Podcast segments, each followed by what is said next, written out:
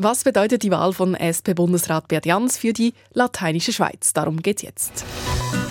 Die Woche. È utopico pensare che È un cartello. Un giorno particolare per In Tessin Genève, c'est important. und in der Romodi. Mit dabei in dieser Sendung ist Gerhard Lob, freier Journalist in Locarno. Willkommen. Buongiorno. Kein Rätoromane, sondern ein Basler sitzt neu also in der Bundesregierung. Ganz kurz, was sagt das Tessin dazu? Ja, die äh, Reaktionen fielen, soweit ich das beurteilen kann, eigentlich äh, positiv aus, muss ich sagen. Äh, es gab da keine irgendwie Art von großer Enttäuschung. Meine zweite Gesprächspartnerin ist Eva Hirschi, freie Journalistin in Lausanne. Bienvenue. Bonjour à toutes et à tous. Auf den Freiburger Alain Berset folgt mit Jans also ein Basler. Was heißt das für die Romandie? Die Romandie ist nun nur noch mit zwei Personen, also mit Guy Parmelin und Elisabeth Baumschneider, vertreten. Das heißt aber eigentlich eine Rückkehr zum Courant nochmal. Der neue Bundesrat ist also ein Thema hier bei Die Woche in Tessin und Romandie. Später in der Sendung schauen wir auf eine Monsterdebatte im Tessiner Parlament und auf einen Fall der Anfang Woche, das Wallis in Atem gehalten hat. Mein Name ist Leonie Marti. Schön, sind Sie mit dabei.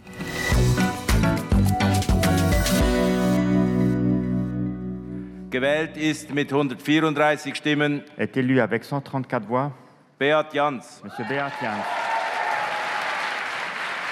Beat Jan, so heißt- heißt also der neue SP-Bundesrat, der Nachfolger von Alain Berset. Er stammt aus dem Kanton Basel-Stadt. Seine Muttersprache ist Deutsch, in seiner Antrittsrede sprach er aber alle Sprachregionen der Schweiz an. Liebe Mitmenschen, ce moment me remplit de joie et de respect. Vi prometto che svolgerò questo incarico al meglio delle mie possibilità. Mia finamira principale sarà Adina il benessere da nostra chefa e quai è la popolazione da nos pais. Das ist also ein Zusammenschnitt der Antrittsrede von Beat Jans vom Mittwoch. Gerhard Lob, Italienisch und Rätoromanisch am Rednerpult von einem Deutschschweizer. Ich nehme an, damit kann er punkten. Ja, absolut. Äh, Ich muss sagen, das ist nicht nur dieses Mal der Fall, sondern generell, es kommt immer gut an, wenn Deutschschweizer sich bemühen, ein paar Sätze äh, auf Italienisch zu sagen oder sogar auf Rätoromanisch. Es ist ein Effort, der wirklich geschätzt wird. Mit dem Bündner Jon Pult verpasst ein Vertreter der lateinischen Schweiz die Wahl. Pult, der ja italienisch-schweizerischer Doppelbürger ist und auch Rätoromanisch spricht, neben Französisch und Italienisch, gibt es da trotzdem eine gewisse Enttäuschung, die zu spüren ist in der Südschweiz. Also ich konnte das nicht spüren. Es gab nicht irgendwie einen Fanclub für Jean Pult. Und ja, man muss da auch ein bisschen sagen, dass die Solidarität der Tessiner mit den Retro-Romanen, ja, die hält sich doch eher in Grenzen. Der Kanton Tessin ist eine Minderheit, das wird auch oft hervorgehoben, aber er vergisst manchmal auch die anderen Minderheiten. Und dazu gehören gerade Italienischbündner oder eben auch die Retro-Romanen. Und äh, deswegen äh, war auch Pult jetzt nicht hier auf allen Kanälen vertreten.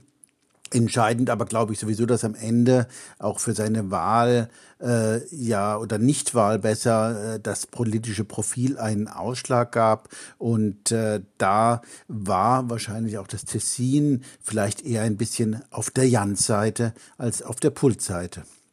Mit Alain Berset verlässt ja ein Freiburger den Bundesrat. Ersetzt wird er mit einem Mann aus der Deutschschweiz. Die Westschweiz hat also einen Bundesratssitz verloren. Eva Hirschi, Sie haben es bereits gesagt, eine Rückkehr eigentlich zum Courant normal. Also Frust ist da gar nicht zu hören. Nein, gar nicht. Also als die Jurassierin Elisabeth Baumschneider gewählt wurde, war das ja eine Überraschung. Man hatte bei der Nachfolge von Simonetta Sommaruga viel eher mit, einem, mit einer Deutschschweizerin gerechnet. Und jetzt ähm, ist die lateinische Schweiz somit nicht mehr übervertreten quasi. Und die Wahl von Beat Jans kam eigentlich relativ gut an. Man sieht ihn hier als eine kompetente Person, auch als einen Brückenbauer. Nur die Freiburger Zeitung La Liberté war etwas kritischer. Sie hätten lieber einen jüngeren Bundesrat gehabt. Und die Westschweiz trat ja mit einem Kandidaten auch an, mit dem Freiburger Gerhard Andrei. Er kandidiert ja für die Grünen, hatte aber keine Chance. Wie wurde das in der Westschweiz kommentiert? Es war eigentlich von Anfang an klar, dass er nicht ernsthafte Chancen hatte. Ähm, die Grünen hatten sich einfach etwas mehr Stimmen erhofft, und zwar von der SP. Ähm, aber selbst mit der Unterstützung der SP hätte es nicht gereicht. Das weiß auch André und seine Frau sagte das indirekt auch der RTS, als sie am Morgen früh bei strömendem Regen ins Bundeshaus ging. Je pense euh, comment la situation est euh, dans le Parlement. Ça va être difficile, mais on ne sait jamais. Peut-être il y a le miracle de Berne qui va se passer ce matin. Ja, das Miracle de Bern, das Wunder von Bern, ist für die Grünen nicht eingetroffen. Gibt es denn spezifische Erwartungen aus der Romandie an den neuen Bundesrat der SP, an Beat Jans? Nicht groß, höchstens weil Basel auch ein Grenzkanton ist. Da besteht die Hoffnung, dass Jans sensibilisiert ist auf die Thematik von Grenzgängerinnen und Grenzgängern, die ja vor allem auch in Genf und auch im Jura ein Thema sind. Zudem stimmt der Kanton Basel in der Sozialpolitik häufig wie die Romans ab. Und mit einem Vertreter eines Nordwestschweizer Kantons gibt es deshalb jetzt insgesamt eine Verschiebung nach Westen. Also die Westschweiz hofft da in, in, in einer Form auf einen Verbündeten. Genau, ja, so kann man das auch sagen. Und diese Erfahrung von Beat Jans als Vertreter eines Grenzkantons, das dürfte auch im Tessin interessieren, nehme ich an, Gerhard Lob. Ich denke auf alle Fälle, ähm, und Jans hat sich ja dieser Tage auch immer mal wieder geäußert dazu, hat gesagt, wir müssen da jetzt äh, eine Lösung finden mit der EU und das hat er ganz klar aus einer Basler Perspektive gesagt. Die Frage ist nur, ob diese Perspektive dieselbe ist wie die Perspektive im Süden, also hier bei uns im Tessin, denn Grenzgänger im Basel, also vor allen Dingen im Raum mit Baden-Württemberg, sind anders als hier die Grenzgänger mit äh, Italien. Ja, es sind ganz andere Mechanismen, die da spielen. Dort gibt es nicht ein so großes Lohngefälle, wie es zum Beispiel bei uns der Fall ist. Also ähm, ich denke, äh, dass Tessin erwartet auch, dass er sich offen zeigt gegenüber anderen Formen der Grenzgänger und zu sehen, dass eben Grenzgänger nicht überall gleich Grenzgänger bedeutet, sondern da durchaus Unterschiede sind je nach Land mit von ähm, wo die Arbeitskräfte eben kommen. Soweit also der Blick auf Beat Jans. Gewählt wurde ja nicht nur ein Nachfolger von SP-Bundesrat Alain Berset, auch die anderen Bundesratsmitglieder wurden im Amt bestätigt. Da interessierte vor allem das Abschneiden von FDP-Bundesrat Ignazio Cassis. Aber man kann sagen, Gerhard Lob, der Tessiner Cassis, hat die Wiederwahl ohne Probleme geschafft. Absolut, das wurde ja von allen Seiten unterstrichen. 167 Stimmen erhielt er, mehr als noch vor vier Jahren. Da waren ja viele überrascht, auch in den Kommentaren von meinen Kollegen am Fernsehen. Alle hatten gedacht, dass ein viel schlechteres Ergebnis kommt. Und interessant fand ich eigentlich, dass das hier ein doch recht großes Thema war. Zum Beispiel der Corriere del Ticino hat dann am Donnerstag, also in der Ausgabe nach den Wahlen, sein Hauptinterview äh, mit Ignazio Cassis geführt und nicht etwa mit dem neu gewählten Bundesrat oder dem grünen Parteichef Glättli wie andere Medien. Das zeigt eben schon, dass der Bundesrat aus dem eigenen Kanton an hoher Stelle steht und hier wurde immer wieder darauf verwiesen, dass natürlich eine Abwahl negative Konsequenzen womöglich hätte, obwohl er ja auch in seinem Heimatkanton Tessin nicht heiß geliebt ist von allen. Ich habe das ja schon ein paar Mal in der Sendung auch äh, erläutert. Eva Hirsch in Lausanne, das beste und das schlechteste Resultat gab es für Bundesratsmitglieder aus der Westschweiz. Was heißt das genau? Ja, Guy Parmelin wurde mit 215 Stimmen mit dem besten Resultat wiedergewählt.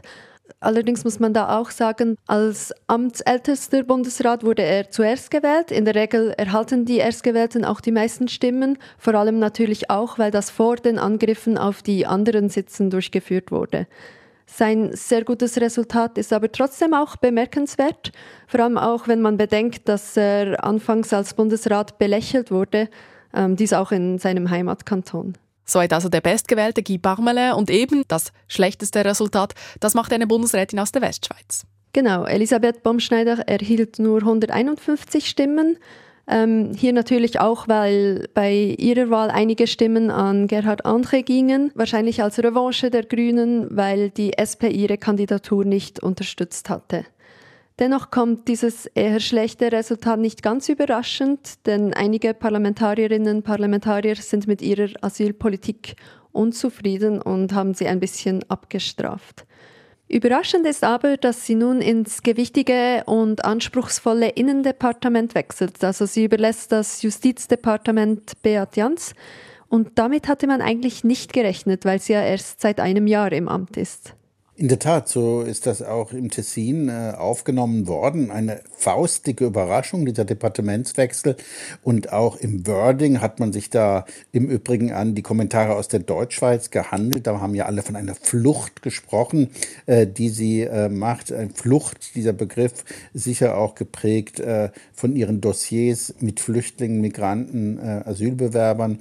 Und hier hieß es dann natürlich La Fuga, La Grande Fuga, die Bomschneider aus ihrem bisherigen Departement. Ja, von einer Flucht kann man vielleicht nicht wirklich sprechen, denn das Innendepartement wird auch nicht einfach. Mit der Altersvorsorge und den Gesundheitskosten stehen zwei sehr schwierige Dossiers an. In der Romandie heißt es deshalb, ähm, dieser Schritt passe eigentlich auch zu ihrer Karriere, ihren Erfahrungen. Sie ist ja eine ausgebildete Sozialarbeiterin. Das also der Blick auf die Bundesratswahlen diese Woche mit der Tessiner und der Westschweizer Brille hier bei Die Woche in Tessin und Romandie. Jetzt geht's weiter ins Tessin. Sie war lange und sie war hitzig, die Debatte Anfang Woche im Tessiner Kantonsparlament. Und am Schluss war es die rechtsbürgerliche Mehrheit, die feiern konnte. Gerhard Lob, es geht um eine Steuerreform. Was heißt das genau? Ja, es ist eine Revision des Steuergesetzes, die von FDP-Finanz- und Wirtschaftsminister Christian Witter im Juli aufgegleist worden war.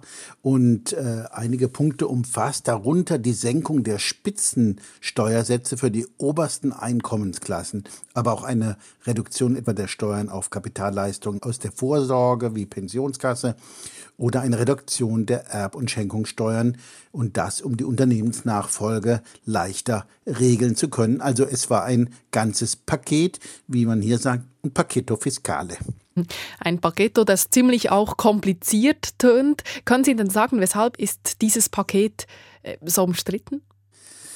Ja, es ist so umstritten, vor allem wegen einem Punkt, den ich erwähnt habe. Weniger Steuern für Vermögende das findet die Linke äh, schon ziemlich anstößig. Und äh, das Ganze hat für sehr starke Emotionen gesorgt, weil eben diese Steuersenkung für die obersten Einkommensklasse im Moment gepaart ist mit einer großen Sparübung des Kantons im Zusammenhang mit dem Budget 2024. Kurz gesagt, der Kanton muss sparen. Es, und er hat auch schon Vorschläge vorgelegt. Zuschüsse auf Krankenkassenprämien sollen gekürzt werden, gerade im sozialen Bereich äh, soll es Einstriche geben. Und äh, die entsprechende Debatte findet im Januar statt. Und da meinte gerade die Linke, es sei doch verheerend, dann im Dezember Einschnitte, äh, dann im Dezember Steuererleichterungen für die obersten Einkommensklasse abzusegnen, das sei doch schon fast Zynismus. Ja, die Sparmaßnahmen darüber haben wir auch bereits berichtet bei die Woche in Tessin und Romandie. Nun lautet der Vorwurf der Linken, ja eben im Tessin gibt es Steuergeschenke für die Reichen und das auf dem Buckel der Armen. Kann man das denn so vereinfacht sagen? Ja, vielleicht muss man auch sagen, dass erstmal der originäre Vorschlag schon ziemlich aufgeweicht wurde. Zum Beispiel ist diese, die Reduktion des Spitzensteuersatzes ausgeweitet worden, nämlich nicht in kurzer Zeit, sondern bis 2030. Und dann kommt es natürlich auf die Blickwinkel an. In der Debatte war das schon interessant immer zu hören, da die Rechte meinte, hat immer darauf verwiesen, ja, äh, wir müssen halt eben erst den Reichtum schaffen, bevor er ausgegeben wird. Und es sei heute eben ein Wettbewerb auch um die guten Steuerzahler zwischen den Kantonen da. Und der Kanton Tessin, und das ist eine objektive Tatsache, steht da nicht so gut da in diesem Wettbewerb. Ähm, andere Kantone verlangen weniger Steuern und die Statistiken zeigen, dass es einen negativen Saldo gibt von diesen reichen Personen, die eher den Kanton verlassen als hierher kommen. Aber die andere Seite meint, das sind keine Argumente, die zählen, sondern man müsse eben schauen, was im Moment in die Kasse komme. Und äh, es stoßen da einfach Philosophien aufeinander, die äh, wirklich auch ideologisch gefärbt sind. Und ich denke, ähm, am Ende, ähm, ja, es geht auch um Einkünfte die in der Zukunft sein werden. Niemand weiß, ob das dann wirklich stattfindet. Also es ist wirklich nicht äh, keine ganz leichte Debatte. Im Großen Rat, muss ich sagen, war am Ende die Mehrheit eindeutig für diese Steuerreform, nämlich 45 Ja-Stimmen, nur 24 Nein und 12 Enthaltungen. Das war ein klares Resultat, was mich in dieser Klarheit sogar fast etwas überrascht hat. Ein klarer Entscheid also aus dem Tessiner Kantonsparlament. Wie geht es denn jetzt weiter mit diesem Steuerpaket? Es geht so weiter, wie es von der Linken und den Grünen angekündigt worden war, nämlich es wird zu einem Referendum kommen, es sollen Unterschriften gesammelt werden, äh, damit am Ende das Volk entscheidet, ob diese Steuerreform in dieser Art und Weise durchkommt. Die Linke hat übrigens auch bemängelt, dass es ihnen eigentlich nur um diese Reichen, also um die Vermögensteuer geht der ganz Reichen, dass sie die anderen Punkte eigentlich gut finden und es schade finden, dass am Ende auch diese ähm, über diese abgestimmt werden muss, die eigentlich unumstritten sind aber das lässt sich eben nicht vermeiden, weil es ein Paket ist. Interessant, auch wer für die Reform war, hat oft schon von diesem Referendum gesprochen und hat darauf verwiesen, dass am Ende das Volk, also das Tessiner Stimmvolk, das letzte Wort haben wird. Und vom Tessin geht es nun ins Wallis, genauer nach Sitten. In der Kantonshauptstadt herrschte am Montag Ausnahmezustand. Une fusillade a fait deux morts et un blessé ce matin à Sion. Un homme a tiré sur plusieurs personnes à deux endroits distincts. Il est en fuite. Un important dispositif de police est déployé. On fait le point. Kurz vor 8 Uhr morgens feuerte ein Mann an zwei verschiedenen Orten in Sitten mehrere Schüsse ab. Eine Frau und ein Mann kamen ums Leben, eine dritte Person wurde verletzt. Der Mann flüchtete und wurde mehrere Stunden später von der Polizei gefasst. Er ist geständig. Eva Hirschi, wie hat die Bevölkerung im Wallis auf dieses Ereignis reagiert? Ja, die Verunsicherung war sehr groß, eben auch weil die Polizei gesagt hatte, ähm, der Täter sei gefährlich, man solle sich ihm unter keinen Umständen nähern und weil er eben flüchtig war, äh, wusste man auch nicht genau, wo er sich aufhält, welche Orte man meiden sollte. Es gab viele ähm, Unternehmen und Schulen, die die Türen vorsorglich verriegelt haben. Ähm, eine Kollegin, die an diesem Tag in Lausanne arbeitete, hat mir auch erzählt, dass sie ihre Tochter und ihren Mann angerufen hat an diesem Tag und gesagt, er bleibt unbedingt zu Hause, eben weil man doch relativ Angst hatte, dass da noch mehr Schlimmes passiert. Gewisse Personen wurden von der Polizei auch direkt gewarnt, weil der Täter anscheinend im Vorfeld ein Video publik gemacht hatte, in dem er mehrere Namen genannt hatte, äh, mit denen er im Konflikt stand. Sie sagen es, es war also eine sehr außergewöhnliche Situation für das Wallis. Ja, seit gut zehn Jahren ist es nicht mehr zu einer tödlichen Schießerei gekommen. Damals, 2013, hatte ein 33-jähriger Mann in Dayon, also überhalb von Sitten, äh, drei Personen erschossen und zwei weitere verletzt.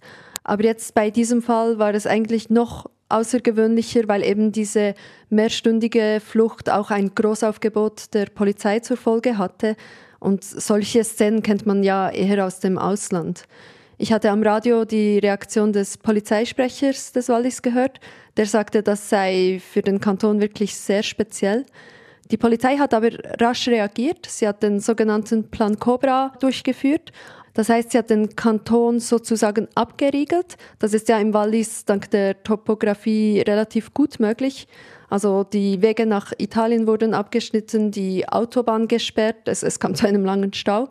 Und dann am Nachmittag gegen 16 Uhr wurde der Täter gestellt und er ließ sich widerstandslos und geständig verhaften. Der Täter wurde am Montagnachmittag also gefasst. Er ist geständig. Was ist denn über den Täter genau bekannt? Es handelt sich um einen 36 Jahre alten Walliser.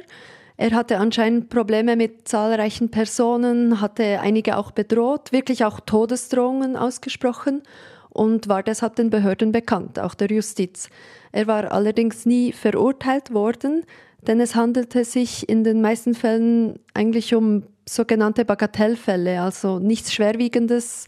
Ähm, man spricht da von Fällen von Ehrverletzungen, Beleidigungen oder eben auch Drohungen. Er habe aber nicht als Risikoperson gegolten, sagte der Walliser Oberstaatsanwalt Olivier Elsig gegenüber der RTS. Il s'agit d'une personne euh, qui était connue de la justice, mais pour des faits peu graves, euh, des atteintes à l'honneur, quelques menaces, euh, des, ce type d'infraction, mais qui n'a jamais été condamné à ce, jusqu'à maintenant. Ich habe dazu noch ein interessantes Interview mit einem Kriminalpsychologen gesehen und dieser sagte, dass bei Personen, die solche Drohungen aussprechen, Todesdrohungen, dann nur ungefähr zwei Prozent tatsächlich auch zu einer tödlichen Tat schreiten.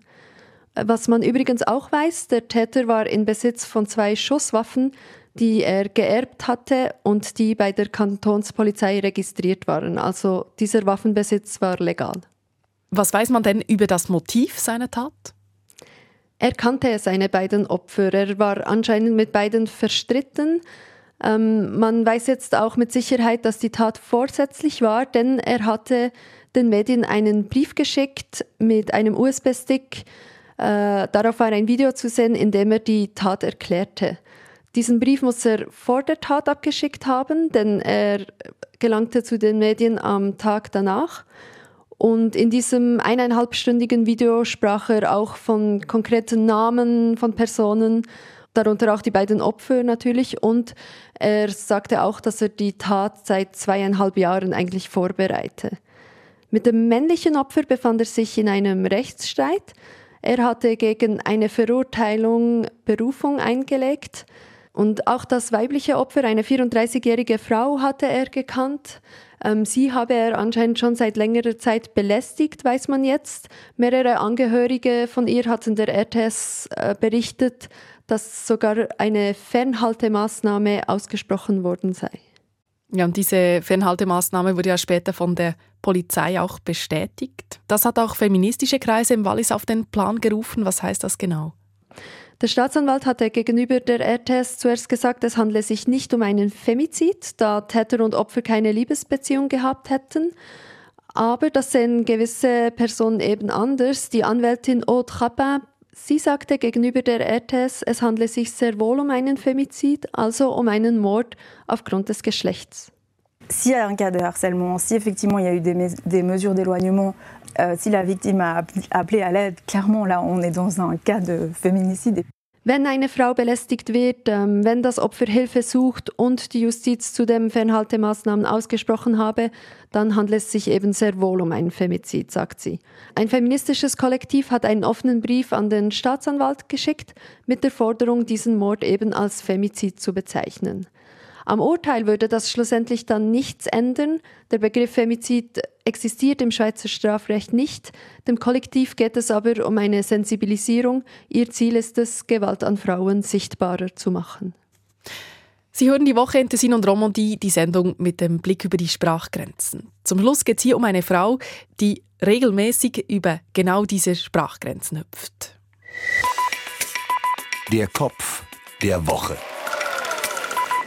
Die Rede ist von Maurizia Balmelli. Gerhard Lob, wer ist sie?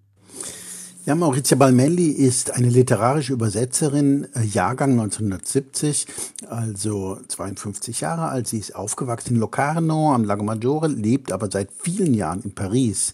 Sie übersetzt hauptsächlich Romane, also Fiction, aus dem Englischen und Französischen ins Italienische. Daher ist sie wahrscheinlich im deutschsprachigen Raum sehr wenig bekannt. Nun hat Maurizia Balmelli einen wichtigen Preis erhalten. Was heißt das? Ja, dieser Preis wurde dieser Tage bekannt und äh, es war die Literaturbeilage La Lettura äh, des Corriere della Sera. Das ist doch die führende Tageszeitung in Italien. Und äh, zwei von Maurizia Balmelli übersetzte Bücher sind auf den ersten beiden Rängen in der Rubrik Übersetzung gelandet. Es handelt sich um zwei Romane von Cormac McCarthy, der genau dieses Jahr verstorben ist. Äh, im, der erste Roman Il Passeggero im Originaltitel The Passenger und dann äh, der zweite Titel Stella Maris. Und das ist schon außergewöhnlich. Ich meine, das sind zwei Romane, die im Übrigen bei Einaudi erschienen sind. Das ist einer der wichtigsten Verlage, Editori äh, Italiens. Insofern wirklich eine sehr große Auszeichnung. Bereits 2022 wurde Maurizia Balmelli ausgezeichnet in der Schweiz damals mit dem Spezialpreis Übersetzung des Bundesamts für Kultur. Das Bundesamt machte damals ein Videoporträt über sie, da hören wir kurz rein. Sono Maurizia Balmelli, Svizzera, nata in Ticino. Eh, all'età di due anni ai miei genitori che mi parlavano in dialetto ticinese ho detto parlami a così. E parecchio tempo dopo ho preso il mio italiano e l'ho portato a conoscere i suoi parenti oltre frontiera. Gerhard Lob können Sie für uns übersetzen, was erzählt sie da? Sie erzählt über die, ihre ersten Jahre und interessant eben, ihre Eltern haben mit ihr auf Dialekt, Tessiner Dialekt gesprochen und sie wollte aber schon in jungen Jahren, sie sagt mit zwei Jahren sogar, äh, dass ähm, ihre Eltern auf ähm, Hochitalienisch mit ihr sprechen. Also, und diesem Wunsch wurde im Übrigen entsprochen, aber entscheidend sei gewesen, dass sie eben danach über viele Jahre immer wieder in Italien waren. Es waren eigentlich vor allen Dingen Ferienaufenthalte und dass sie dort eigentlich ihre Sprachkenntnisse wirklich ausgefeilt hat des Italienischen und ihr das diese Aufenthalte auch ermöglicht hätten, später überhaupt diese Arbeit zu machen als Übersetzerin. Ihre, ihr Gefühl für Sprache, für die italienische Sprache seien eigentlich dort ausgebildet worden. Und war Gerhard Lob, Sie haben Maurizia Balmelli auch persönlich getroffen. Können Sie über diese Begegnungen erzählen? Ja, äh, man kann sie ja hin und wieder in Locarno treffen, äh, denn sie kommt doch immer wieder zurück, vor allem im Sommer. Sie mag es nämlich äh, hier äh, zu baden in den Flüssen. Äh, das ist halt in Paris doch nicht ganz dasselbe. Aber äh, es hat sich eben mal, es war eine persönliche Begegnung auch, äh, die zufällig entstanden ist, weil eben ihr Vater ein Arbeitskollege von mir war im Verlag, wo ich mal tätig war. Und äh, dann habe ich das eher zufällig entdeckt. Und äh, sie kommt aber immer wieder auch zu literarischen Veranstaltungen. Wie gesagt, hier ist man sehr stolz darauf, dass eine eine Frau aus Locarno äh, es so weit gebracht hat in dieser Branche, die oft ein bisschen im Schatten steht, der Schriftsteller. Aber natürlich eine gute Übersetzung macht sehr viel aus für den Erfolg eines Werkes und in den Laudatien, die ich jetzt äh, habe lesen können, stand immer wieder auch, dass dieses Sprachgefühl bei ihr eben so ist, dass sie es schafft, irgendwie auch den Rhythmus etwa des Englischen im Originalwerk ins Italienische gut zu übertragen. Und das ist ja genau die Kunst, nicht nur den Inhalt zu transportieren, sondern auch die Art und Weise, wie ein Werk geschrieben ist. Das war's von die Woche in Tessin und Romandie, der Wochenrückblick über die Sprachgrenzen. Diese Woche mit Eva Hirschi, freie Journalistin in Lausanne. Merci bien. Merci beaucoup et au revoir und Gerhard Lob, freie Journalistin Locarno. Grazie.